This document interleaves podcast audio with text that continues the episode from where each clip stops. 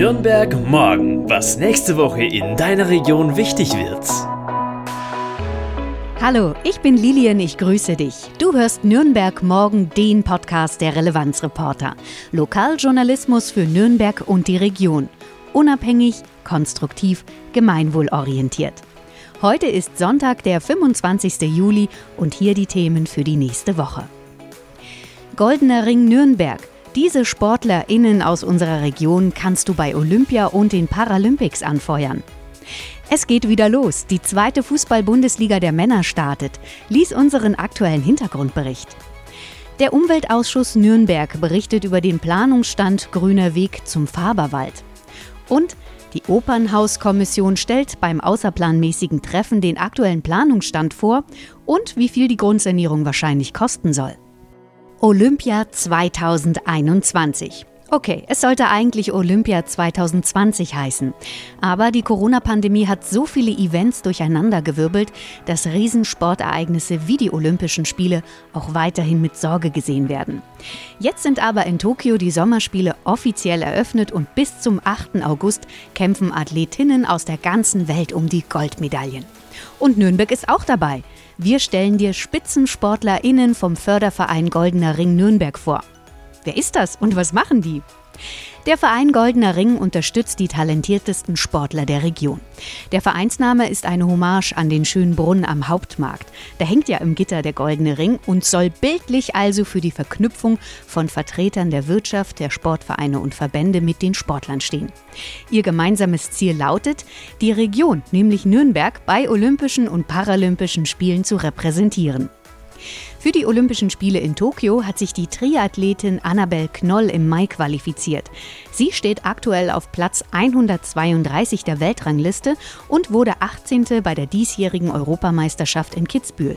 Sie ist 23 Jahre alt, gebürtige Ingolstädterin und Biologin. Seit gut zwei Jahren trainiert sie in Nürnberg. Am Dienstag, den 27. Juli, finden die Triathlon-Einzelwettkämpfe der Frauen statt. Annabelle startet um 23.30 Uhr unserer Zeit, das ist in Japan 6.30 Uhr am Morgen am 28. Juli, im Odaiba Marine Park der Tokyo Bay Zone.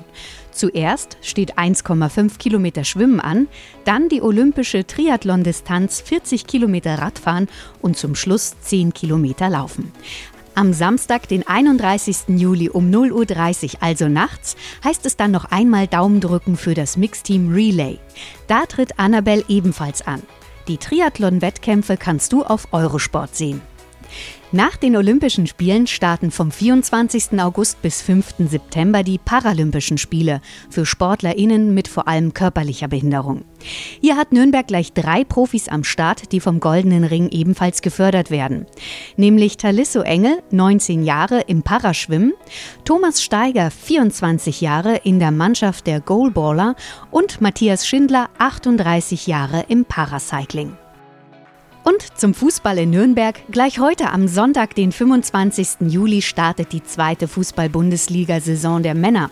Der erste FC Nürnberg spielt gegen Erzgebirge Aue in der Arena. Es dürfen auch 17.500 Zuschauer ins Stadion. Du kannst dazu von unserer Chefredakteurin Alexandra Haderlein einen Hintergrundartikel lesen auf relevanzreporter.de. Saisonstart beim FCN. Wie der Verein nicht tickt. Trainer, Kohle, Vereinsstruktur und was der FCN von anderen Nürnberger Sportvereinen vielleicht lernen kann. Die erste Bundesliga startet Mitte August. Hier beginnt die Saison für Kräuter Fürth mit einem Auswärtsspiel am Samstag, den 14. August in Stuttgart. Der Umweltausschuss der Stadt Nürnberg tagt am Mittwoch, den 28. Juli und berät unter anderem über den grünen Weg zum Faberwald. Klingt so ein bisschen nach Fantasy-Abenteuer, ist aber eine ernst gemeinte Konzeptstudie der Stadt und fällt unter den Masterplan Freiraum. Was soll da passieren? Die Idee ist, dass du zukünftig von den Parks der Altstadt, also dem Stadtgraben, als Radler oder einfach zu Fuß über sichere, verkehrsberuhigte, begrünte Wege in die Außenbezirke gelangen kannst. Der Vorschlag stammt vom Bürgerverein St. Leonhard Schweinau und der hat gemeinsam mit dem Bund Naturschutz ein Konzept erarbeitet, wie diese Wege aussehen sollen und wo sie entlangführen können. Der grüne Weg zum Faberwald ist damit der erste durchgängige grüne Weg vom Zentrum zum Stadtrand. Und wo wird der Weg entlang führen? Du läufst oder fährst rund sechs Kilometer vom Spittlertorgraben Plärrer bis zum Faberwald am südwestlichen Stadtrand Nürnbergs. Hier durchquerst du die Bezirke Gostenhof, St. Leonhard, Schweinau, Hohe Martha und Röthenbach. Der Weg verbindet hier gleich mehrere wichtige Grünanlagen, beispielsweise an der Villa Leon, am Pferdemarkt, an der Kreuzkirche, an der Hohen Martha und am Schweinauer Buck. Du kannst auch weiterlaufen bis zum Westpark, Faberwald und zum Rednitztal. Am Mittwoch geht es um Detailplanungen. Es soll eine neue Grünanlage in der Amberger Straße entstehen. Natürlich auch hier getrennte Rad- und Gehwege. Außerdem soll auch der Schweinauer Buck saniert werden. Die Konzeptstudie zum Grünen Weg zum Faberwald soll als Vorlage dienen, um weitere grüne Wege in Nürnberg und der Region zu entwickeln. Langfristig soll ein Netz entstehen, sodass du auch weitere große Parks und Grünanlagen wie das Pegnitztal oder den Goldbach auf verkehrsberuhigten Wegen erreichen kannst. Du hast Anregungen oder möchtest, dass wir auch deinen Termin oder dein Thema aufgreifen? Schick uns einfach eine Mail an redaktion.relevanzreporter.de. Bei der außerordentlichen nicht öffentlichen Sitzung der Opernhauskommission am Mittwoch, den 28. Juli, wird vor allem heiß diskutiert werden. Das haben uns VertreterInnen von SPD und die überparteiliche Wählergruppe Politbande bestätigt. Warum und was ist da überhaupt los? Das Nürnberger Opernhaus muss dringend saniert werden. Die Bausubstanz ist marode, der Brandschutz veraltet und gefährlich. Die Akustik könnte viel besser sein und, und, und. Kurz gesagt, wir reden hier von der größten Baustelle der Stadt für die kommenden zehn Jahre. Wie viel das genau kosten soll? Das wird gerade diskutiert. Es müssen mehr als die vermuteten 500 Millionen Euro sein. Manche munkeln sogar bis zu einer Milliarde Euro. Zurzeit ist nur ein eingeschränkter Spielbetrieb möglich, da die Corona-Pandemie die Besucherzahlen stark einschränkt und Übergangslösungen für den Brandschutz eingebaut worden sind. Parallel wird aber eine alternative Spielstätte gesucht, die auf jeden Fall viel Platz bieten muss und den Ansprüchen einer Operaufführung gerecht werden soll. Vielleicht die Kongresshalle auf dem Reichsparteitagsgelände?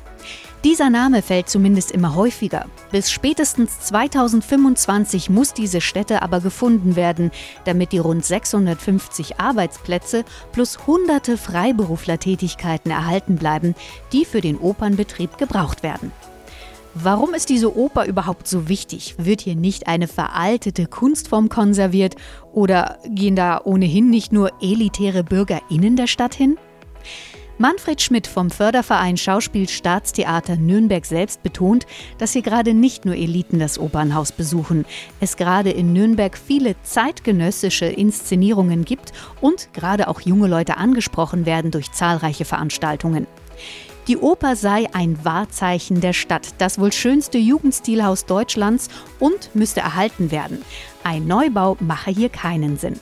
Dennoch sollte der Stadtrat mehr kommunizieren, warum diese Oper überhaupt saniert werden muss, so Schmidt weiter. Denn die meisten Bürger der Stadt haben den Hintergrund der anstehenden Bauarbeiten noch gar nicht erfasst. Ich bin Lilien, wünsche dir eine erfolgreiche Woche. Bis nächsten Sonntag wieder. Ciao. Nürnberg morgen. Ein Themenausblick der Relevanzreporter Nürnberg.